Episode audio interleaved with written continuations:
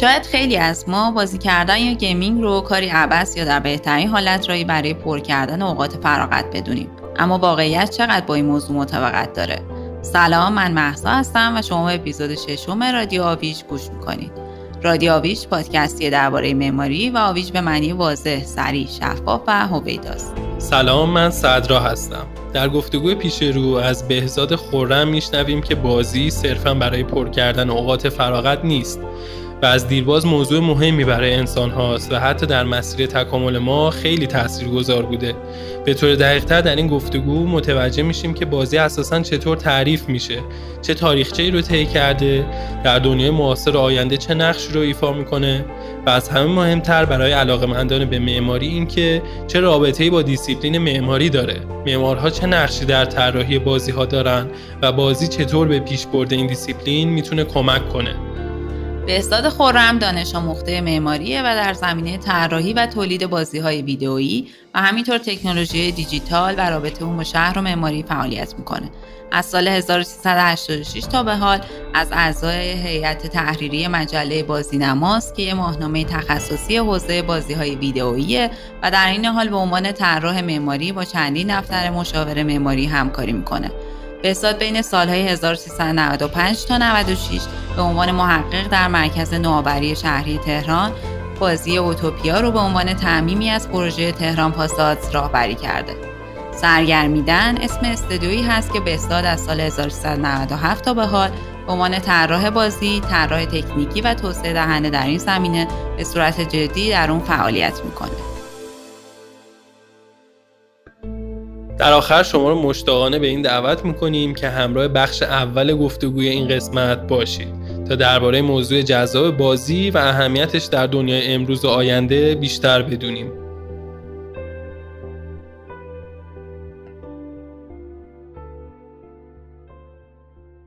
بهزاد عزیز سلام خیلی ممنون که دعوت ما رو پذیرفتی برای انجام این گفتگو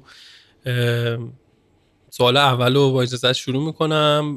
می‌خوام بپرسم ازت که میشه برای ما لطف کنی و توضیح بدی که اساسا بازی گیم چیه و چه تاریخچه ای داره. خب سلام صدر جان. من خیلی خوشحالم که الان در خدمت شما و داریم توی این توی رادیو آویژ صحبت می‌کنیم در مورد مسئله که کمتر صحبت شده در موردش. تاریخچه ویدیو تاریخچه گیم رو گفتی در واقع بگم و بعدش حالا من ذره ویدیو گیم هم قاطیش می‌کنم در انتهاش. ببین بازی رو اساسا وقتی می‌خوان تعریف کنن یا آقایی هست به نام یوان هویزینگا. اینو به عنوان پدر معنوی مطالعات بازی می‌شناسن که از 1930 یه آقای هلندی. یه سری مقاله سری کتاب در مورد در توصیف و تعریف بازی ها بازی ها نه بازی های ویدئویی. بازی ها به صورت کلی منتشر کرده و صحبت کرده و اینا. از نظر هویزینگا بازی چیزی خارج از فعالیت روزمره است که به صورت آگاهانه از فعالیت روزمره جدا میشه. و تعریفی که می‌کنه حالا من عینش رو بخوام کد کنم میگه فعالیتی آزادانه که کاملا آگاهانه از زندگی روزمره به خاطر غیر جدی بودنش جدا میشه. فعالیتی که هیچ نفع و سود مادی رو منجر نمیشه. درونش زمان و فضا تحت قوانین مشخصی جریان داره و به شدت تشکیل گروهبندی های اجتماعی رو ترویج می‌کنه. این تعریف مال 1938 یعنی قطعا این تعریف تغییرات زیادی کرده. چیزی که هویزینگا بهش استناد می‌کنه واسه تعریف بازی مفهومی تحت عنوان دایره جادویی یا magic circle. از نظر هویزینگ دایره جادویی خیلی چیز عینی یعنی واقعا میشه دیدش. مثلا بخوایم توضیحش بدیم شما یه رینگ بوکس رو در نظر بگیر. این رینگ بوکس اون دایره جادویی اون مرزی بین بازی کردن و بازی نکردن. اون کسایی که توی دایره جادویی دارن بازی می‌کنن اون کسایی که بیرونن دارن در واقع نگاه می‌کنن یا اصلا هیچ کاری نمی‌کنن. و مثالش هم رینگ بوکس دیگه. اون دو نفر که دارن توی رینگ بوکس با هم دعوا می‌کنن مشت می‌زنن به هم دیگه توی اون بازی‌ان بقیه دارن نگاهشون می‌کنن. یه ذره که میایم جلوتر تو سال مثلا 2004 اینا کیتی سیلن و اریک زیمرمن میان یه تعریف جدیدی بر اساس همین دایره جادو و باز تعریف جدیدی بر اساس همون دایره جادو که هویزینگا میگه میدن و اون یه ذره مودیفایش می‌کنن. از نظر کیتی سالم و ارک زیمرمن دایره جادویی خیلی هم چیز عینی و ثابتی نیست. بیش اونا در مورد این صحبت می‌کنن که یه مرز خیلی باریک و در واقع محویه دایره جادویی. و برای اینکه مثال بزنن در موردش هم میگن که مثلا شما وقتی یه بچه ای نشسته جلوی تلویزیون همینجوری داره تلویزیونش رو نگاه می‌کنه یه اسباب بازی هم رو پاش دستش روی این اسباب بازی هست. شما نمی‌تونی بگی این داره آیا بازی می‌کنه یا داره بازی نمی‌کنه؟ یعنی یه فعالیت بازی داره اتفاق میفته یا نه. قطعا یه فعالیت بازی گوشانه ای داره اتفاق میفته و یه مرزی هم داره بازی کردن و بازی نکردن. ولی اون مرز خیلی محوه و خیلی نمیشه دقیق بهش به اینجا اونجاییه که داره بازی اتفاق میفته یا نه. و سالم و زیمرمن میان میگن که اصولا بازی یک سیستم قانون محوره و یک مناقشه و در واقع درگیریه که بازیکنها توی دایره جادویی که خیلی هم مجازی و مصنوعی درگیر میشن که در نهایت این سیستم یه پیامدهای آوتکام هایی داره که از نظر اونا بیشتر کم میه حالا جلوتر میگه یعنی مثلا برد و باخت یا چند بار چی. و این مناقشه که مصنوعیه منظور چیه؟ منظور اینه که مصنوعی مجازی. شما مثلا همون مثال بکس رو اگه در نظر بگیری این مشتا این درد اینا همه چیزای واقعی یعنی شما مشت بهت بخوره دردت می‌گیره. ولی اون مناقشه اون درگیریه مصنوعیه. این دوتا با هم دیگه دعوا ندارن که دارن با هم دیگه به هم دیگه مشت می‌زنن. حالا این خیلی ملموس بکس رو دارم مثال می‌زنم. و میگه که اگه مثلا این setting این این membrane ی که دایره جادو ایجاد می‌کنه اگه نباشه پیامدهای اجتماعی جدی داره. یعنی اگه دو نفر تو خیابون به هم دیگه مشت بزنن پیامد جدی داره واسهشون. ولی چون میرن در لوای اون دایره اون مرز در واقع محو دیگه مشکلی به وجود نمیاد واسهشون. جسپر جول که خیلی نظریه پرداز مهمیه دانمارکی بازی سازم هست فیلسوف هم هست میاد مفهوم تلاش و جایگزین مناقشه می‌کنه. و همچنان نتیجه محور بودن بازی ها واسهش مطرحه ولی میگه نتیجه نتیجه لزوما یه چیز کمی نیست قابل مذاکره است. یعنی میشه نتیجه های کیفی هم از بازی ها داشت. و تعریفی که میده اینه که یک سیستم قانون محوره با نتایج متغیر و قابل مذاکره که می‌تونن کمی یا کیفی باشن. میگه نتایج مختلف ارزش های مختلف داره و بازیکن تلاش می‌کنن که توی این تجربه روی نتیجه بازی تاثیرگذار باشن. نکته ای که تو هر سه این تعریف ها وجود داره اینه که ما کلمه سرگرمی رو نمی‌بینیم توشون. یعنی نمیگیم بازی سرگرمی است که فلان. ما همش در مورد سیستم و قانون محور و جدا بودنش از چی و چی صحبت می‌کنیم.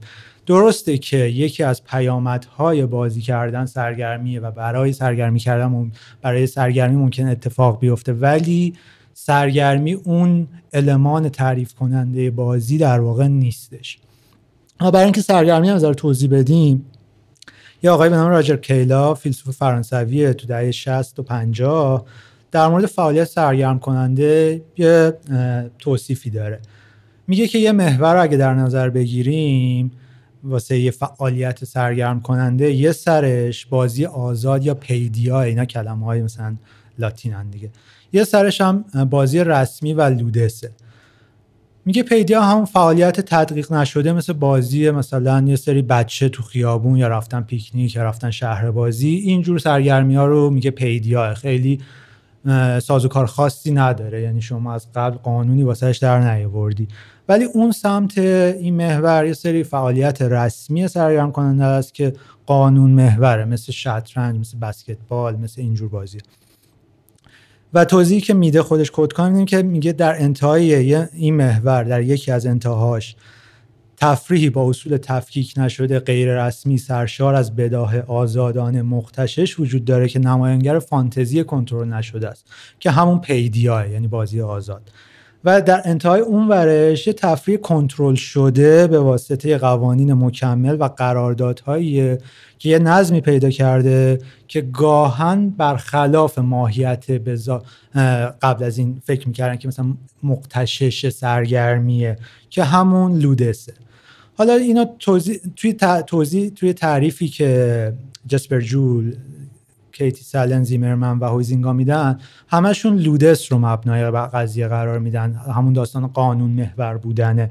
و اصلا از همین واژه لودسه که گرایش لودولوژی ایجاد میشه و عموما لودولوژی رو خیلی ها مساوی مطالعات بازی در نظر می‌گیرن در که اینجوری نیست. مطالعات بازی خودش یه مفهومیه. لودولوژی یکی از گرایش هایی که زیر مجموعه مطالعات بازیه و اکثرا تو دانشگاه اسکاندیناوی بیشتر طرفدار داره.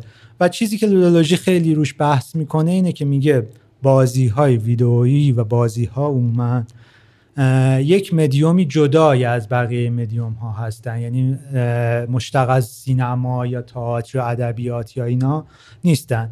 و اون دلیل اصلیش هم چیزی تحت مفهومی تحت عنوان گیمنس یا بازیگونه بودنه.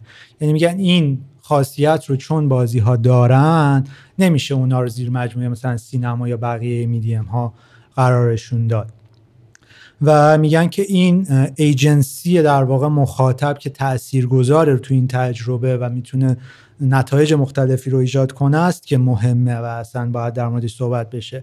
و عموما روبروی یه گرایش دیگه توی میدیا تیوریا قرار می‌گیرن تحت عنوان نرتولوژی نرتولوژی میاد همه چی رو تکست می‌بینه همه چی رو متن می‌بینه و به صورت تکستوال معنی می‌کنه. و اکثرا هم توی فیلم و تئاتر و ادبیات خیلی مطرح بوده توی دهه هایی مثلا دهه 90 و 2000 2000 به بعد. که لودولوژی یه ذره جلوی این وای میسه. میگه نه آقا ما شما وقتی مثلا یه آقای مثلا گرام کرک پاتریک که حالا در موردش خیلی صحبت خواهیم کرد امروز چون واقعا شخصیت مهمیه توی مطالعات بازی میاد میگه که شما وقتی که یه نفر که داره بازی می‌کنه رو می‌بینی نمی‌بینی که نشسته انگار داره یه متنی رو تفسیر می‌کنه که ببینه بعدش جایگاهش کجاست توی این متن و بعدش بیاد بر اساس اون یه عملهایی انجام بده که به یه نتایجی برسه. شما یه نفر می‌بینی که به صورت فیزیکی داره یه فعالیت کاملا تکراری رو هی انجام میده هی انجام میده و این رابطهش با این میدیم هم خیلی فیزیکی یعنی دستاش داره یه کاری می‌کنه بدنش داره یه کاری می‌کنه. واسه همین میگه که لودولوژی از لودولوژی دفاع می‌کنه سر اینکه نرتولوژی رو نقض می‌کنه. ولی از اون برم میگه چون بازی های ویدئویی حالا دارید دیگه داریم یکم داریم از بازی ها جدا میشیم و به سمت بازی های ویدئویی میریم در واقع. بازی های ویدئویی چیزی فراتر از بازی های صرف بازی گیم هایی که قدیم بودن. میگه و چند پهلوترن میگه اشکالی نداره که اگه نرتولوژی یا بحث های دیگه مثل استتیک تیوری ها یا بقیه تئوری ها رو بیاین توی دیسیپلین مطالعات بازی در موردش صحبت کنیم و ببینیم چیا می‌گیریم. دلیلش اینه که میگه ludology خودش به صورت فرادا اونقدری material و conceptual resource نداره که بخواد یه پدیده مثل بازی های ویدئویی رو تفسیر کنه. نیاز داره که از بقیه دیسیپلین ها یه چیزایی بگیره و اونجوری بازی های ویدئویی رو تعریف از جامعه شناسی بگیره. چیزی مثل همه دیسیپلین هایی که الان داره اتفاق میفته و مثلا خودش میاد میگه که توی مثلا سالهای 2001 2002 اینا که یه ذره بحث مطالعات بازی داشت تازه داره تازه شکل می‌گیره دوباره مدل مدرنش و اینا. میگه که یه سری میدیا تئوریست بودن که اکثرا فاز فیلم و این حرفا رو داشتن و فیلم ها رو مثلا تحلیل می‌کردن به صورت متن و اینا. میگه اینا میان شروع می‌کنن ویدیو گیم ها رو با همین اپاراتوس با همین دستگاه فکری شروع می‌کنن در موردشون صحبت کردن. و خیلی نقد جدی به اونا داره. برای اینکه میگه اونا صرفا می‌خواستن در مورد چیز جدید صحبت کنن. متریال نداشتن صحبت کنن اینجوریه که خب بریم در مورد ویدیو گیم هم صحبت کنیم. و نیومدن یه دستگاه فکر جدیدی تولید کنن که بعدش حالا بیان این پدیده جدید رو باش بررسی کنن. خودش اما میاد توی کتاب مهمی داره به نام Aesthetic Theory and Video Games. یعنی نظریه زیبایی شناسی حالا استتیکس رو زیبایی شناسی دیگه معنی می‌کنن تو فارسی. حالا می‌دونیم که یه ذره فرق داره با زیبایی شناسی زیبنده بودن در واقع. و این کتاب مهمه که بگیم نظریه زیبایی شناسی یا نه زیبایی شناسی به صورت کلان حالا مثلا ممانی مسئله. که توی این یه دستگاه فکری در میاره که چجوری میشه بازی های بازی های ویدئویی رو در واقع در موردشون صحبت کرد و چجوری تفسیرشون کرد. که در واقع اینجا دارم میرم سمت video game ها دیگه که حالا نمی‌دونم به نظر برم یا چیکار کنم؟ وایسم ببینیم چی اول که سلام می‌کنم. ممنون از اینکه امروز داریم این گفتگوی جذاب رو با هم دیگه ادامه میدیم. من حالا مفصل در مورد game صحبت کردیم. خیلی جذاب بود.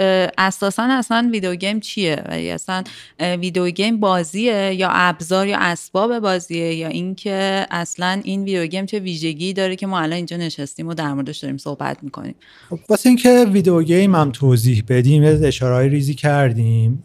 یان بوگست که حالا یه نظریه پرداز مهمی هم هست مثلا توی زمینه oriented ontology هم یه بحثایی کرده. حالا که اصلا ما نمی‌خوایم در موردش وارد شیم در مورد active object ها صحبت کرده و ابژه های فعال در واقع. حالا ما با اون کاری نداریم. میاد میگه که بازی های ویدیویی rule-based representation یعنی میگه این هم ludologist ها در نهایت یان بوگست. میگه که یک بازنمایی قانون محورن. همون تعریف بازی رو که کردیم یک سیستم قانون محور با پیامدهای فلان. میگه این یه فاز representation هم داره یه بازنمایی هم توش داره اتفاق میفته. یا مثلا تعریف ها متفاوته. مثلا جسپر جول هم که بهش اشاره کردیم برای اینکه بازی ویدئویی تعریف کنه میگه تنها فرم هنرن که با شکست در رابطن یعنی اصلا با شکست معنی پیدا می‌کنن. یعنی میگه شما هر چی تو این تجربه تو این میدیم جلو میری هی داری شکست می‌خوری. شکست رو تجربه می‌کنی شکست رو میازمایی و میگه این تنها فرم هنریه که من می‌بینم که توش شکست انقدر چیز بلد و مهمیه. و اصلا یه جا میگه بازی های ویدئویی هنر شکست خوردنن. که حالا ما خیلی در مورد هنر بودن و نبودنش صحبت نمی چون کرک پاتریک هم خیلی در این مورد چیز یعنی اینجوریه که حالا اصلا لزومی نداره اینا رو بگیم هنر هستن یا نه. چون از دور آدورنو مثلا کرک پاتریک خیلی با آدورنو 1960 رفرنس میده. اصلا استتیک تئوریش هم مثلا همونه. میگه که خیلی status خاصی یه object هنری نداره نسبت به یه چیز غیر هنری در نهایت هم. حالا کرک پاتریک صحبتش شد. کرک پاتریک یک کتابی داره تحت عنوان The Formation of Gaming Culture یعنی پدید اومدن شکلگیری فرهنگ بازی. خیلی کتاب جالبیه کتاب متأخری مال سال 2015 هم هست. میاد در مورد این صحبت تو این کتاب میاد بررسی می‌کنه که اصلا این فرهنگ بازی از کجاها شکل گرفته و این از کجا داره میاد. اصلا این واژه ها چجوری وارد ادبیات شدن وارد اجتماع شدن وارد جامعه شدن اینا. مدل تحقیقاتیش اینجوریه که میاد مجلات دهه هفتاد و هشتاد رو که تو حوزه تکنولوژی بودن و یه ربطایی هم به بازی ها پیدا می‌کردن رو جمع آوری می‌کنه.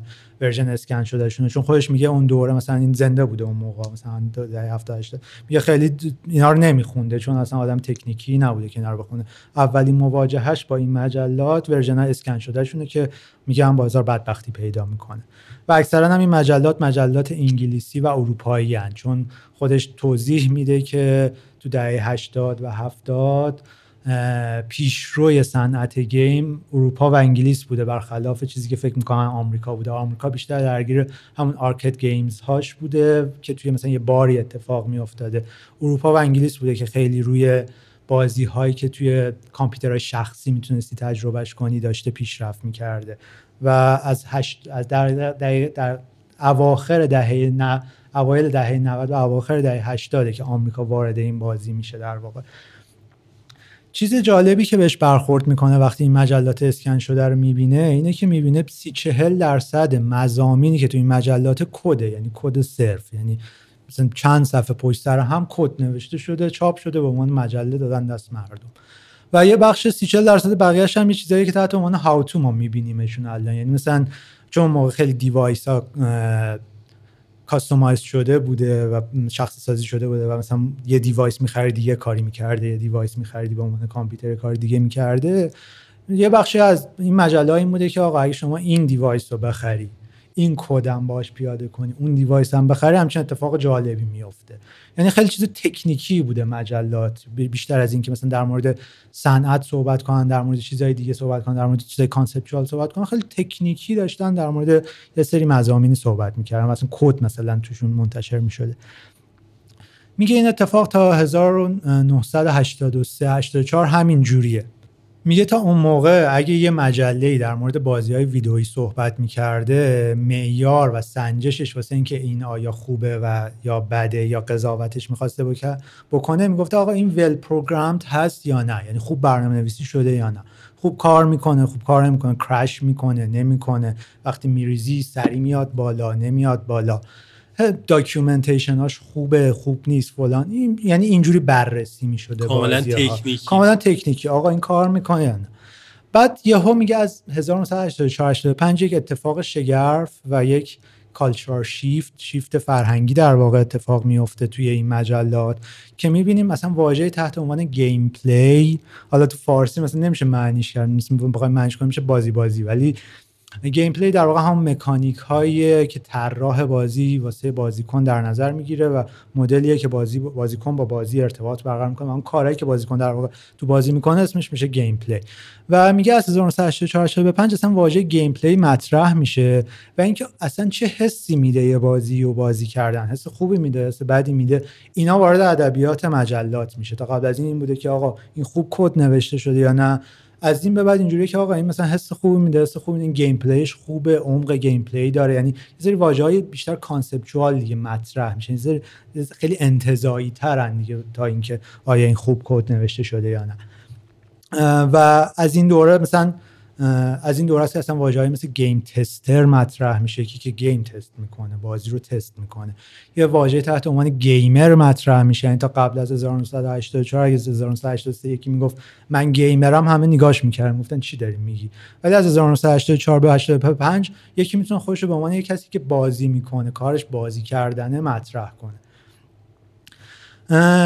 کاری که می‌کنه آقای کرک پاتریک اینه که میاد timeline ی نگاه می‌کنه ببینه آقا اتفاق technological خاصی افتاده یه hardware جدیدی اومده توی مثلا 83 نسبت به 84 که یهو این شیفت فرهنگی و نسبت به بازی ها اتفاق افتاده و در واقع شروع شده فرهنگ gaming culture در واقع شکل گرفتن و اینا.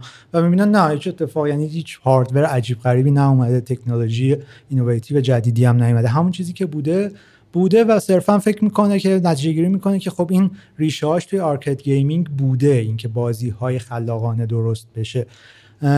ولی توی بازی مثلا توی کامپیوتر خانگی پیاده سازی نشده و یه سری بازی ساز یه سری برنامه نویس به این نتیجه رسیدن که می‌تونن اینجوری بازی بسازن بازی هایی بسازن که توشون gameplay و مکانیک های جدیدی میشه پیاده سازی کرد و از اون هم رسانه ها و مجلات فازو گرفتن. یعنی یهو اومدن در مورد این چیزا صحبت کردن و در واقع establishment gaming culture از همین جاها شروع میشه. این در کنار اتفاقای خوبی که واسهش میفته یه ذره اتفاقای ناخوشایندی هم داره دیگه. ناخوشایندترینش اینه که این فرهنگ یک فرهنگ مردانه استبلیش میشه. یک ف... تازه یه ذره بدتر بوده از صرفا مردانه. مردانه سفید پوست بوده اوایل. یعنی یک مرد سفید پوست بازی می‌کرده اصولا. و گیمر یک نوجوان جوون سفید پوست مرد بوده. خب اینجوری ست شده بوده یا اینکه صرفا گیمر به واسطه این شکلگیری این مقالاتی که مجلات میدن این کامیونیتی هایی که شکل می‌گیره خود بازیکن ها بازیکن یعنی گیمر و نان گیمر خودشون یه مرزی می‌ذارن و نان گیمر ها میشن اونایی که خیلی کوچیکن یا خیلی سنشون زیاده یا زنن. و این فرهنگ شروع می‌کنه هی در موردش چون مقاله نوشته میشه جای کامیتی مختلف روما صحبت میشه شکل می‌گیره دیگه کم کم ثبات پیدا می‌کنه. یعنی فرهنگ gaming یک فرهنگ مردانه سفید پوست میشه که حالا تو سالهای بعد یه ذره بهتر میشه. هنوز که هنوز تو سال 2020 شما می‌تونید ادعا کنید که فرهنگ gaming culture که فرهنگ مردانه است. با اینکه اتفاقات بسیار زیادی افتاده برای اینکه زنها هم توی این بازی در... توی این ماجرا داخل بشن هم تو صنعت هم توی خود صنعت بازی سازی هم به عنوان user. هم streamer های خیلی زن زیاد داریم هم بازی سازای زن زیاد داریم. ولی همچنان ریشه هاش هنوز خیلی جا درست در نیومده.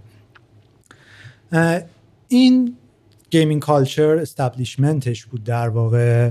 از اون ورم این که video game ها رو چجوری میشه توصیف کرد میشه روی یه کتاب دیگه کرک پاتریک حالا نمی‌دونم من خیلی صحبت می‌کنم اگه سوالی نه نه خیلی لذت می‌بریم. البته اینم فکر کنم لازم به ذکره که طبیعیه. ما بیشتر یاد بگیریم و شنونده باشیم چون اصلا موضوع موضوع بکریه لاقل تو مملکت ما. و چه بسا رابطهش با معماری که حالا جلوتر بهش در مورد آره رابطهش با معماری که حتما صحبت می‌کنیم. من می‌خوام قشنگ یه ذره یه setting ی بچینم که یه ذره در بیاد. آقا چی داریم در مورد چی صحبت می‌کنیم؟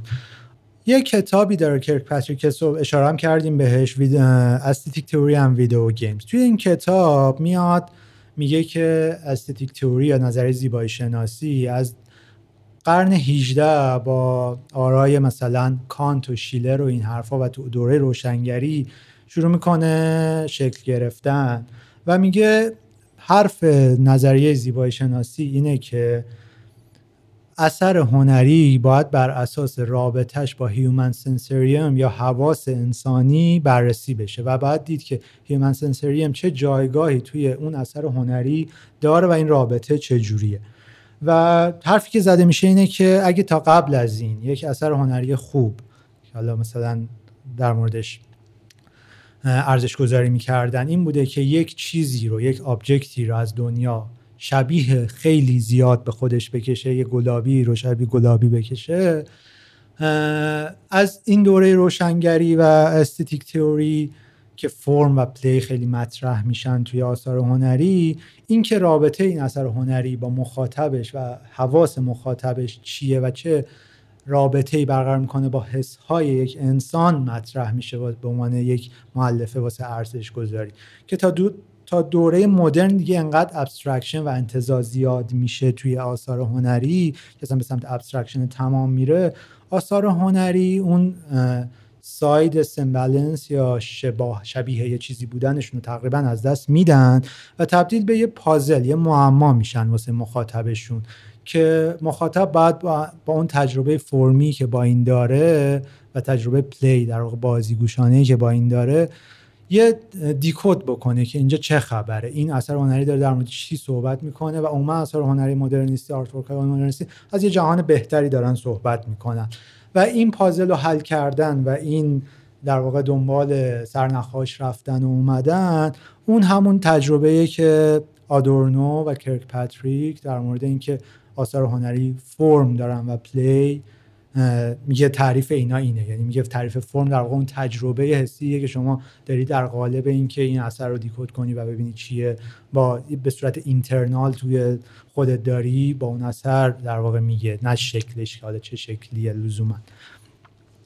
اتفاقی که میفته از 1960 به بعد با ورود conceptualism و conceptual art آثار هنری از فرم و play رها میشن. یعنی یه فرم و play جایگاه سنجشی توی آثار هنری ندارن و صرفا اینکه یک اثر هنری توی یه institution خاص باشه مثل گالری باشه می‌تونه اثر یه, یه اثری توی یه institution خاص مثل گالری باشه می‌تونه اثر هنری باشه.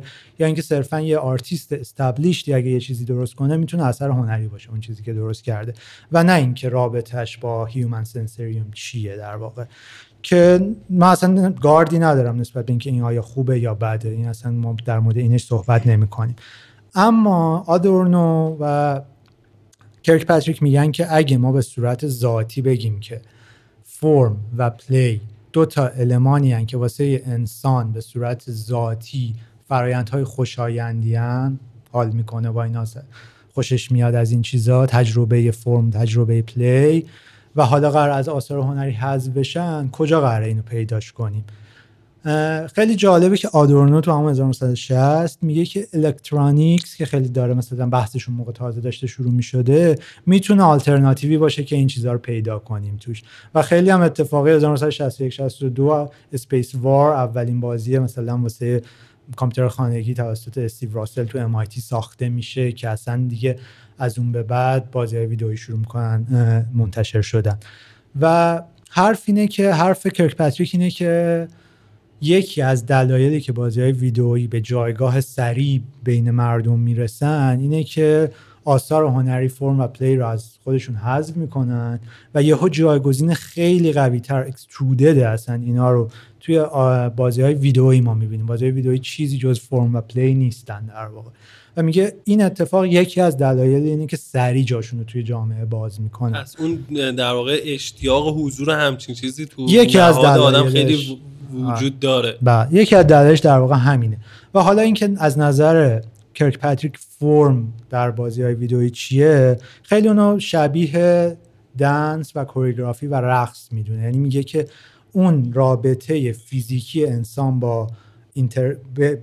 از طریق interface ش با, با interface یه بازی با بازی که میشه کنترلر اون بازی. حالا می‌تونه کنترلر اون دسته مثلا پلی باشه یا کیبوردت باشه یا touch گوشیت باشه هرچی. اون interface ی که بین تو و بازیه در واقع. میگه اون رابطه فیزیکی که بازیکن با بازی از این طریق برقرار می‌کنه اون تجربه فرمی از بازی در واقع. یعنی میگه یک تجربه ریتمیکه و بازی های اصولا بازی های که حس خوشایندتری و در بازیکن منتقل می‌کنن که این ریتم رو interaction رو بهتر پیاده کرده. یعنی آگاهانه نسبت بهش تصمیم گیری کردن. و آره این توضیح کلی بود که حالا مثلا video game ها و culture شون و مفهومشون و فرهنگشون چجوری تا اینجاها اومده. مرسی بهزاد.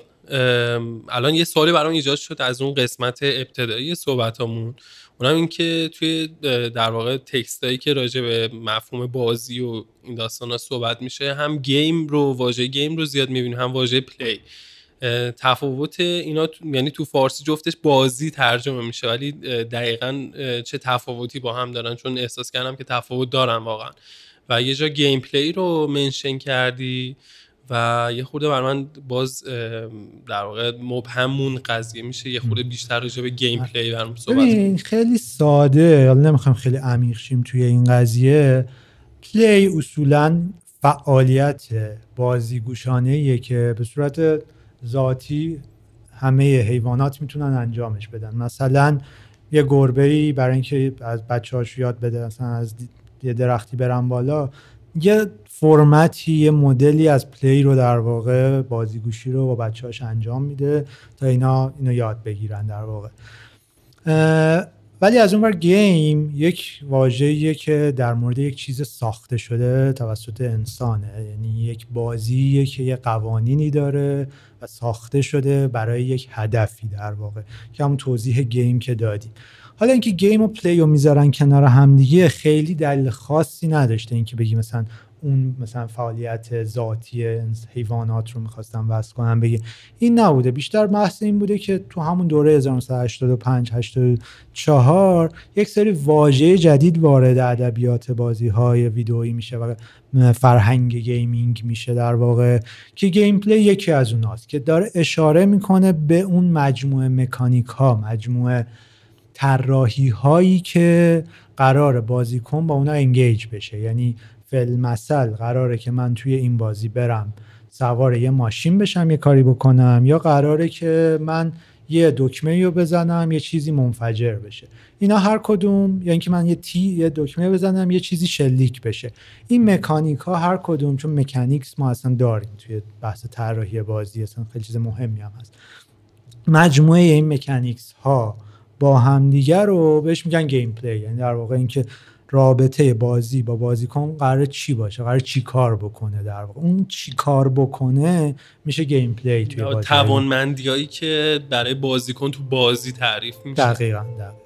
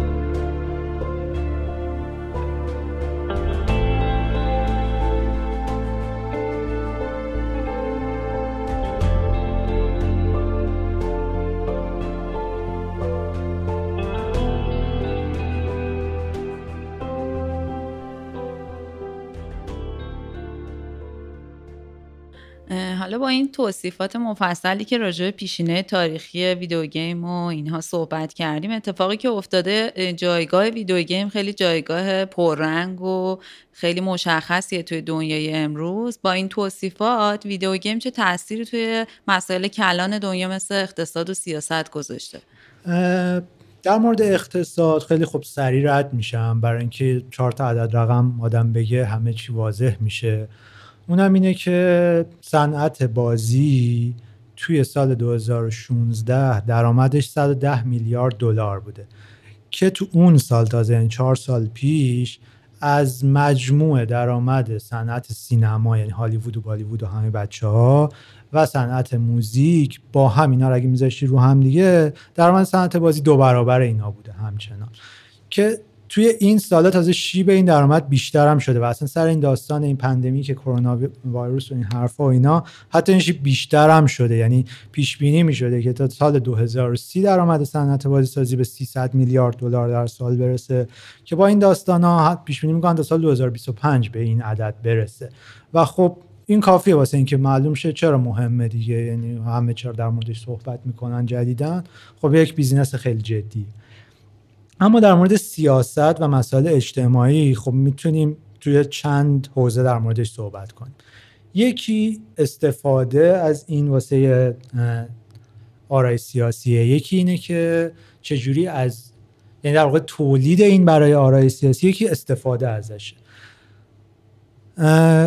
این اصلا چیز سیکرت یا عجیبی نیست که ارتش های دنیا و حکومت های دنیا بازی های سفارشی می‌سازن. همون آمریکاش هم حتی. یعنی بازی تحت عنوان America's Army وجود داره که در مورد ارتش آمریکاست. ارتش آمریکا fund ش می‌کنه و همچنان هم ساخته میشه تولید میشه و خیلی بامزه مثلا funny fact ی داره اینه که مثلا تو سال 2003 توی E3 E3 یه نمایشگاه مثلا فستیوال خیلی بزرگی واسه game هر سال برگزار میشه. امسال هم قرار برگزار یعنی برگزار نشد. توی لس آنجلیس نزدیک هالیووده. بعد تو سال 2003 برای اینکه امریکاز آرمی رو نشون بدن ارتش آمریکا واقعا با سر هلیکوپتر پیاده میشه توی بولوار هالیوود و مثلا شروع می‌کنه مثلا یه عملیاتی انجام دادن و همه مردم مثلا میترسن اونجوری که چی شده و چه خبر و فلان و اینا. یه اتفاقی که مثلا سینماگرای ما هم چند وقت پیش انجام دادن اون ولی مال سال 2003 بود. حالا نمی‌دونم این درس نشده. اون موقع خیلی انتقاد بهش وارد شد. یا یه بازی مثل کوماوارز اصلا توجیه جنگ آمریکا و عراقه. یعنی میاد میگه که یه سری سناریوی واقعی از این که رفتن ترور کردن یه سری مثلا تروریست هایی توی عراق و افغانستان اینا سناریو واقعیه. یعنی فلانی شخصیت واقعی عملیات هم واقعیه. اینو بازنمایی کردن دوباره گذاشتن episodic آدما برن بازی کنن. و حس کنن کار درستی کردن این سربازا که رفتن مثلا یه سری آدمو کشتن. و خیلی مثلا ethics بازی جالبه که مثلا نباید civilian ها رو مثلا نباید بکشی. حواست باشه اینا رو پیدا کنی از تروریست ها اینا که اصلا شوخیه دیگه توی مثلا همچین عملیات هایی این یه side قضیه است و اصلا خب یه بخشی از machine learning ها هوش های مصنوعی develop اینا funded by ارتش ها هستن در دنیا. و چیز, چیز عجیبی نیست در نهایت هم. اما یه بخش یه بحث دیگه اینه که چجوری میشه کنشگری سیاسی داشت توی اینا. واسه این قضیه من می‌خوام یه پروژه یا مثال بزنم تحت عنوان Velvet Strike که کار یه خانومیه به نام ان ماری شیلنر که نظریه پرداز new media ئه و خودش رو hacktivist معرفی می‌کنه. یه چیزی داریم تحت عنوان activist و فعال و فلان و اینا. hacktivist هم وجود داره. کسایی‌ان که از هک کردن اطلاعات برنامه ها هر چیزی برای اون کنشگری در واقع اجتماعیشون استفاده می‌کنن. controversy سرش هست ولی خب این ان ماری شیلنر آدم خوبیه. یعنی قرار نیست اطلاعات شخصی شما رو هک کنه. بیشتر یه مدل دیگه و شروع کننده یه نظریه هم تحت عنوان ludic mutation یا جهش ludic بوده که همون در واقع games for change یه که ما میگیم. یعنی بازی ها برای تغییر. یعنی از بازی ها استفاده کنیم تا یه تغییرات اجتماعی سیاسی تو دنیا اتفاق بیفته. این پروژه رو من از نگاه خودش یه ذره توضیح میدم. یعنی مقاله‌ای که خودش نوشته. پروژه داستان پروژه اینجوریه که بعد حادثه 11 سپتامبر این خانم یه workshop ی داشته توی اسپانیا و قرار بوده که workshop حول modification یه بازی تحت عنوان Return to Castle Wolfenstein بوده. حالا دو تا چیز.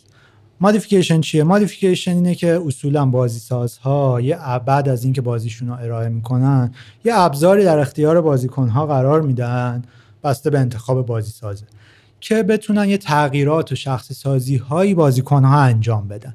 و این می‌تونه گستره متفاوتی داشته باشه. از اینکه شما صرفا مثلا قیافه شخصیت تو عوض کنی تا اینکه اصلا یه مرحله جدید تو بازی ایجاد کنی یه داستان جدید ایجاد کنی یه ابجکتیو جدید یه هدف جدید تو بازی. یعنی بسته به اینکه بازی ساز چقدر این ابزار رو در اختیار بازیکن قرار میده این می‌تونه دایره مختلفی داشته باشه. این workshop هم قرار بوده که این خانوم خانم شیلنر بره در مورد بازی Return to Castle Wolfenstein که یه بازی تیراندازی حول محور Nazi هست. یعنی تو جنگ جهانی دوم بوده حالا version جدیدش بعد جنگ جهانی دوم قبل جنگ جهانی دوم. قرار بوده یه modification هایی روی این بازی انجام بدن توی این workshop و اینا. خیلی ناراحت بوده از اتفاق 11 سپتامبر هم از بابت خود 11 سپتامبر هم از اینکه نگران بوده که استف درست حسابی خیلی توی کاخ سفید نیستن واسه ریسپان نشون دادن واسه همچین چیزی. که اتفاقی هم که ناخوشایند بوده واسه اتفاق میفته یعنی وقتی می‌رسه اسپانیا آمریکا اعلام می‌کنه که به افغانستان حمله کرده دقیقا. با اینکه خودش خیلی میگه که آدم گیکی و خیلی بازیکن و بازی تیراندازی بازی می‌کرده و فلان و اینا میگه تو حین workshop این صدای تیراندازی ها و اینا که توی فضا میپیچیده خیلی اذیتش می‌کنه. یعنی حس اون جنگ واقعی رو بهش میده. یعنی توی حالت خوبی نبوده. و میاد با بقیه آرتیستایی که توی اون workshop بودن میگه که ما چجوری می‌تونیم با این modification ی که قرار انجام بدیم یه کاری ضد جنگ بکنیم. چرا؟ چون که توی همین دوره است که mod هایی توی بازی های مثل Quake، Unreal Tournament و حتی Sims درست میشه که شخصیت اسامه بن لادن رو درست می‌کنن توش و تیراندازی می‌کنن بهش تا بمیره. بعد سیمز چون بازی خشنی نیست و تیراندازی نداره اینجوری بوده که شخصیت اسامه بن لادن درست می‌کردن توش.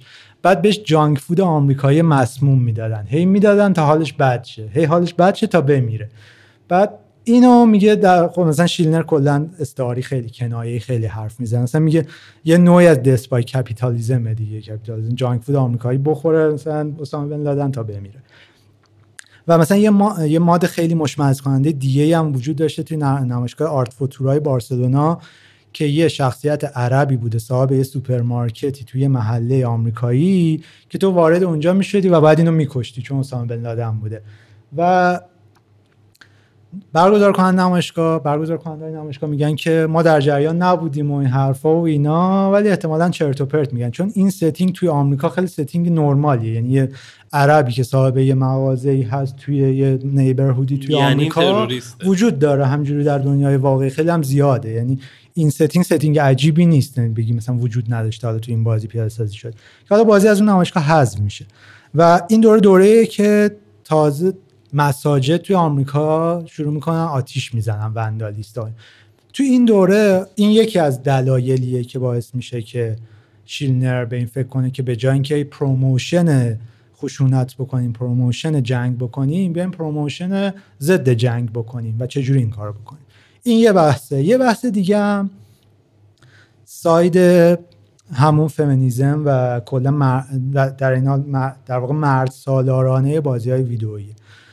شیلنر توضیح میده که تا 1990 و از 90 در واقع به بعد که گفتیم تا قبل 90 استبلیش میشه خیلی مردونه است. از 90 خورده ای به بعد 92 سه یکم شروع می‌کنه وضعیت بهتر شدن. یعنی صرفا همه شخصیت ها زن، مرد نیستن زن کاراکترهای زنی به وجود میاد توی بازی ها و در این حال همه هم سفید پوست نیستن دیگه.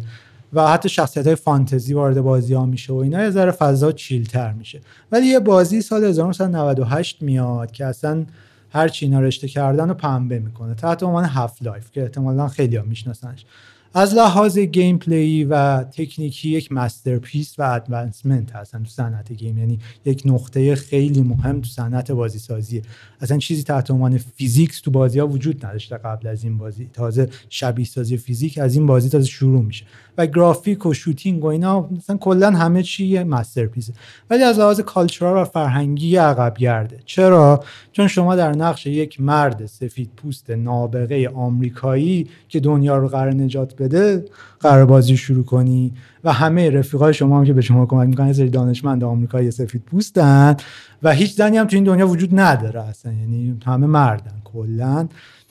و خیلی دیگه فرایند فرایند مرد سالارانه میشه. این تازه هیچی. چند سال بعدش یک مادی از این بازی ارائه میشه. دیگه اینو قطعا همه می‌شناسن که Counter-Strike اسمش. دیگه این کانتر بزنیم و دیگه همه شنیدن حرفشو. Counter-Strike یک mod ی از Half-Life یکه یعنی بازی جدایی نیستش. توی این بازی و همه حالا توجیه بازی سازا در مورد اینکه چرا همه مردن چرا انقدر خشنه چرا فلانه realism بوده یعنی اینجوری بودن که خب ما می‌خوایم واقع گرایی کنیم. واقع گرایی یعنی اینکه مردم میرن میجنگن و فلانه حرف. که در صورتی که خب یه ذره شوخی این حرف دیگه. حالا Counter-Strike Counter-Strike برای که نمی‌دونن چیه در خیلی جدی. شما دو گروه میشی یه گروه تروریستن یه گروه counter-terrorist ن ضد تروریستن. اینا قرار همدیگر بکشن. تروریستا قرار برن یه بمبی بزنن جای. counter-terrorist هم قرار بمب خونسا کنن. ولی objective اصلی اینه که این دوتا همدیگر بکشن. هر کی اون یکی بکشه برنده است. نکته اینه که gameplay بازی کردن از طرف تروریست ها یا از طرف counter-terrorist ها هیچ فرقی با هم نداره. یعنی شما هیچ فرق معناداری به اینکه بین اینکه counter-terrorist بازی کنی یا تروریست نداری. یعنی در واقع انگار تروریست و counter-terrorist یه یه entity در واقع.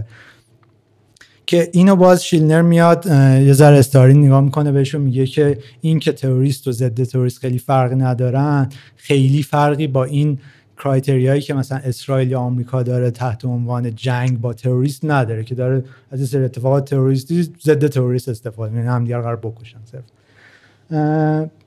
اینا این در کنار اون چیزی که صحبت کردیم دو تا دلیل جدی میشن که پروژه Velvet-Strike شکل می‌گیره. پروژه Velvet-Strike چیه؟ اینه که شما تو بازی کانتر یه قابلیتی که داری اینه که می‌تونی گرافیتی بزنی به در دیوار.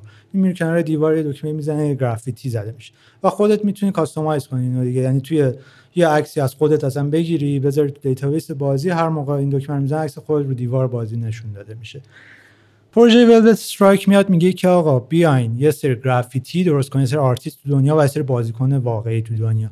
درست کنین که ضد جنگ باشه و اینو promote کنین. توی بازی خیلی جنگی که promotion جنگ می‌کنن تروریسم هستن فازشو خیلی مردسالارانه هست و فلان و فلان. بیاین توی این بیایم یه سری کار ضد جنگ انجام بدیم که نتیجهش میشه چند ده هزار تا گرافیتی ضد جنگ که خیلی باحال اگه ببینین الان سرچ کنین document شده هست تو اینترنت. همه اینا رو گفتم که قصه حسین کرد شبستری بود. اینه که Schleiner فضای game این یه ذره دیگه داریم میریم سمت اینکه چجوری به معماری ربط پیدا می‌کنه. فضای virtual بازی های ویدئویی رو به عنوان یک public space در نظر می‌گیره. یعنی به عنوان یک فضای اجتماعی که آدما می‌تونن توش کنشگری اجتماعی و بهرهوری اجتماعی داشته باشن. و این پروژه رو توی اون category قرار میده در واقع. یعنی اهمیت پروژه جدای مسائل سیاسی و کنشگری سیاسیش این مفهومه که شما می‌تونی از فضای virtual بازی ویدئویی به عنوان یک public space بهره ببری. در واقع همه این پروژه واسه این بود. حالا در مورد مسائل اجتماعی هم اگه خسته نشده باشین من یه نه اصلا طولانی دیگه هم دارم. بردیم برمیگردیم با آقای کرک پاتریک سید سالار ما. برمیگردیم با این سید سالار ما. برمیگردیم به کرک پاتریک کرک پاتریک یه کتاب دیگه هم داره. این دیگه در مورد کرک پاتریک قرار صحبت کنیم این آخریش. تحت عنوان Games and Social Imaginary. توی این کتاب تو همه کتاباش در مورد چند پهلو بودن بازی های ویدئویی صحبت می‌کنه مثلا تو اون کتاب Aesthetic Theory and Video Games ش میگه که لزومی نداره که حتما با ludology یا narratology توصیف کنی بازی ها رو می‌تونی از همش استفاده کنی. چون یه وقتی اینه یه وقتی اونه. توی اون یکی کتاب Gaming Culture ش در مورد مردانه و زنانه و اینکه یه mixed up ی از اینا صحبت می‌کنه. توی این Games and Social Imaginary هم سو در مورد این صحبت می‌کنه که بازی های ویدئویی از یه طرف نوع جدیدی از بهرهوری و استعمار توی جامعه نئولیبرالن از اون ور می‌تونن یک گشایش زیبایی شناسانه واسه تجربه های authentic باشن. حالا اینا دیگه ترجمه فارسیشون یه ذره سخته. دیگه همینجوری حالا مثل تجربه واقعی مثل نمی‌دونم چی بشه گفت. تجربه منحصر به فرد. فارسی شکر است ولی خب باگ زیاد آره. داره آخه آره دیگه. من خودم خیلی دوست دارم که فارسی بیشتر صحبت کنم ولی این کلمه ها رو دیگه ذره سخت. حالا ادام نمی‌خوام در نه بابا موضوع فنی چجوری بعد این قضیه رو مطرح می‌کنه؟ میگه که بازی های ویدئویی یه نوعی از استعمار و نوعی از بهرهوری اجتماعی رو دارن پیاده می‌کنن و کلمه پلیبر رو به جای لیبر لیبر یعنی کارگری و فلان اینا کلمه پلیبر یعنی بازی کردن بازی کارگری یعنی کارگر بازی. کارگر بازی مثلا معنی می‌کنه. حالا به جای که توضیحاتون رو بدیم من خواهم یه مثال ساده می‌زنم برای اینکه در بیاد منظور از پلیبر چیه در واقع. شما وقتی یه بازی چند نفره آنلاین داری که قرار آدم های مختلف با هم دیگه و این بازی مثلا رقابتیه شما یه چیزی نیاز داری تحت عنوان critical mass critical mass یعنی چی؟ یعنی که من یه بازی شروع می‌کنم امروز هیچ skill و مهارت خاصی ندارم توش. تازه می‌خوام آشنا شم این چیه. طبعا نیاز دارم که با یکی مثل خودم بازی کنم یعنی با یکی مثل خودم رقابت کنم نه یکی که خیلی بلده این بازی رو. از اون ور یکی هست که یک سال داره این بازی رو بازی می‌کنه و خیلی مهارت زیادی داره و نیاز داره که اونم با یکی مثل خودش بازی کنه چون تجربه واسش boring میشه. اگه با یکی مثل من که هیچ بلد نیستم در مورد بازی خیلی سریع بر من فائق میاد. critical mass یعنی اینکه تعداد بازیکنهای به اندازه داشته باشی که این نیازه رو واسه همدیگه پوشش بدن. یعنی یکی مثل من باشه که من وقتی امروز وارد بازی میشم با من بازی کنه. یکی که از من یه ذره قوی تره باشه. دو نفر که از من قوی ترن باشن که با هم دیگه بازی کنن. دو نفر که از اونها قوی ترن باشن. همینجوری کلاس بندی مطرح میشه. آره دیگه در واقع همینجوری این که توی هود توی skill ها و توی لول های مختلفی از مهارت تعداد مناسبی از آدم ها وجود داشته باشه. و خب این دو نفر نیست دیگه. یعنی مثلا اگه یکی بلد نیست یکی دیگه هم بلد نیست. اگه سه نفر بشن نیاز به یه نفر چهارمی هم وجود اگه ده نفر بشن نیاز به نفر دیگه هم هست. و خب این خیلی چیز مهمیه توی فرایند game as service ها یا GaaS حالا در موردش خیلی صحبت می‌کنن اکثر هم که کشورهای همون اسکاندیناوی خیلی در مورد این critical و حرف می‌زنن و اینا. ولی حالا کریتیکال مثلا یعنی شما داری از بازیکنات به ظاهر دارن بازی می‌کنن ولی اگه نباشن سیستم شما کار نمی‌کنه. یعنی اون بازی که واسهشون در آوردی هیچ کار در واقع یه جور برده های شما هن که سیستم شما کار کنه از نظر خودشون هم دارن با هم دیگه بازی می‌کنن. که این خب خیلی چیز بدی نیست در نهایت ولی حالا مدل های بدتر و چیزش هم وجود داره. حالا خیلی با اونا نمی‌خوام از اون ورم کرک پاتریک میگه بازی ها می‌تونن یه جوری شما رو از دنیای عادی دنیای روزمرتون جدا کنن و فرصت فکر کردن بهتون بدن نسبت به یه دنیای آینده دیگه و از این جهت می‌تونن آتنتیک باشن. برای بررسی اینکه آیا آتنتیکن یا نه یا لیبر یا پلیبرن میاد میگه که سه تا اتفاق میفته وقتی که یه نفر یه بازی رو بازی می‌کنه و تمومش می‌کنه. یه play session در واقع نه حالا کل بازی رو تمام کنه یک play session یعنی من وارد یه بازی میشم یه ذره بازی می‌کنم بعد تمام میشه میام بیرون. تو این play session سه حالت ممکن اتفاق بیفته. یا من بازنده میشم که خب بازنده ای میشم که حس آتش حالا در مورد بازی که ما engage نمیشیم باهاشون صحبت نمی‌کنیم در مورد بازی که engage شدی باهاش یعنی دوست داری بازی رو دوست داری دیگه به نظرت چیز چرندی نیست. من بازنده میشم ولی با یه حس آتشینی برای اینکه دوباره بازی رو تجربه کنم تا اسکیل هم تا مهارت هم بیشتر بشه تا بتونم برنده بشم. در واقع میگه که این یه اتفاق ایدئولوژیکه. یعنی میگه که قرار نیست چیزی تغییر کنه تا وقتی که تو این شکلی. یعنی یک اتفاق و در نهایت هم همه چی همین شکلیه در نهایت هم. حالت دومیه که شما برنده میشی. ولی برنده ای میشی که دوباره دوست داری بازی رو ادامه بدی. چرا؟ چون مهارت تو این بازی زیاده. شما هی می‌تونی فائق بشی تو این بازی. اما نکته اینه که یه حس سرخوردگی هم واسه خودت داری. حس پوچی هم داری. اینجوری که خب این که قرار نیست مینینگ جدیدی به من اضافه کنی. قرار نیست تجربه جدیدی به من اضافه کن قرار من همون چیزی رو که کردم حالا این دفعه هی برنده بشم. اینم بازی اتفاق میگه یه پیامد ایدئولوژیکه. میگه قرار نیست بازم دنیا هیچ فرقی بکنه. همون چیزی که قبلا بودم هست آیندهش هم همین شکلی و اینا. ولی میگه اتفاق سوم که ارزشمنده میگه اینه که وقتی بازی تمام میشه شما می‌تونید تصمیم بگیرید که دوست داری تجربهش بکنی یا نکنی. ولی نکته مهم اینه که واست سوال پیش میاد که آیا این تجربه این بازی و این context و این setting برای بقیه بازیکنها چی بوده و من در رابطه با اونا می‌تونم چیکار کنم؟ برای این یه مثالی میزن از بازی جرنی که من دیده باشین بازی خیلی واقعا فوق العاده تو اکثر مقالات در موردش رفرنسی وجود داره. شما توی صحرایی هستی ول میشی یه موجودی هستی همینجوری بری تا برسی به یه جایی. بقیه بازیکن هم تو این صحرا ول میشن. یعنی همه یه جایی ول شدن دارن میرن و قرار برن جلو. وقتی و هر کسی اون یکی رو می‌بینه. یعنی من اگه اینجام توی این صحرا اون یکی هم اینجاست توی این صحرا ما هم دیگر ولی هیچ communication کلامی با هم دیگه نداریم. صرفا می‌تونیم از طریق gameplay با هم یه رابطه خیلی ظریفی برقرار کنیم. یه ذره با هم دیگه بریم جلو. میگه که این اتفاق اتفاق authentic یه. برای اینکه واسه بازیکن این سوال پیش میاره که آقا اون بازیکن داره چه تجربه ای می‌کنه و آیا این collaboration ما مفید بوده یا نبوده؟ و میگه این سوال پیش اومدن که آیا با collaboration میشه دنیا رو تغییر داد میشه چیز بهتری توی آینده درست کرد؟ یک اتفاق authentic ه دیگه ایدئولوژیک نیست. یعنی بحث از تغییر به کمک collaboration می‌کنه در واقع. و سوالی که پیش میاد اینه که تا چه حد حالا قراره این collaboration اتفاق بیفته و چه تغییراتی ایجاد بشه. و قرار نیست آینده مثل گذشته یا همین الان باشه. این جوریه که از لحاظ اجتماعی در واقع به پدیده video game ها و پیامد ها و effect هاشون در واقع کرک پاتریک نگاه می‌کنه.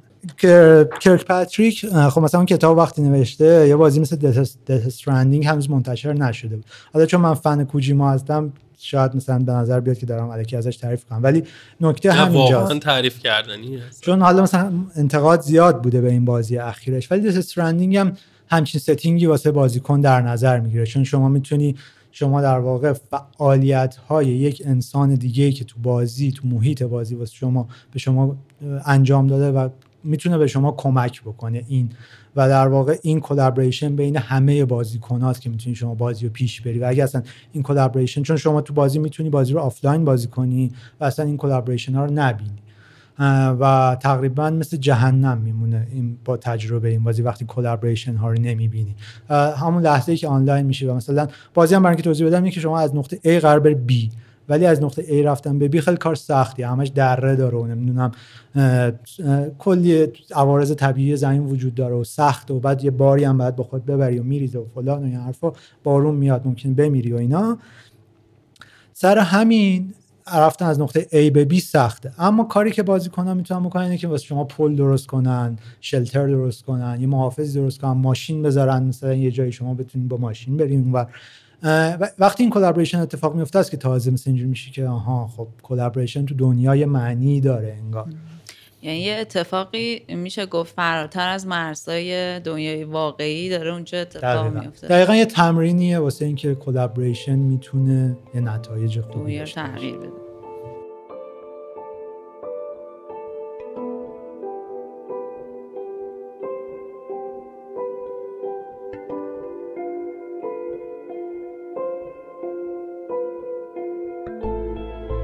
خب امیدواریم که تا اینجای بحث رو دنبال کرده باشین و براتون جذاب و مفید بوده باشه.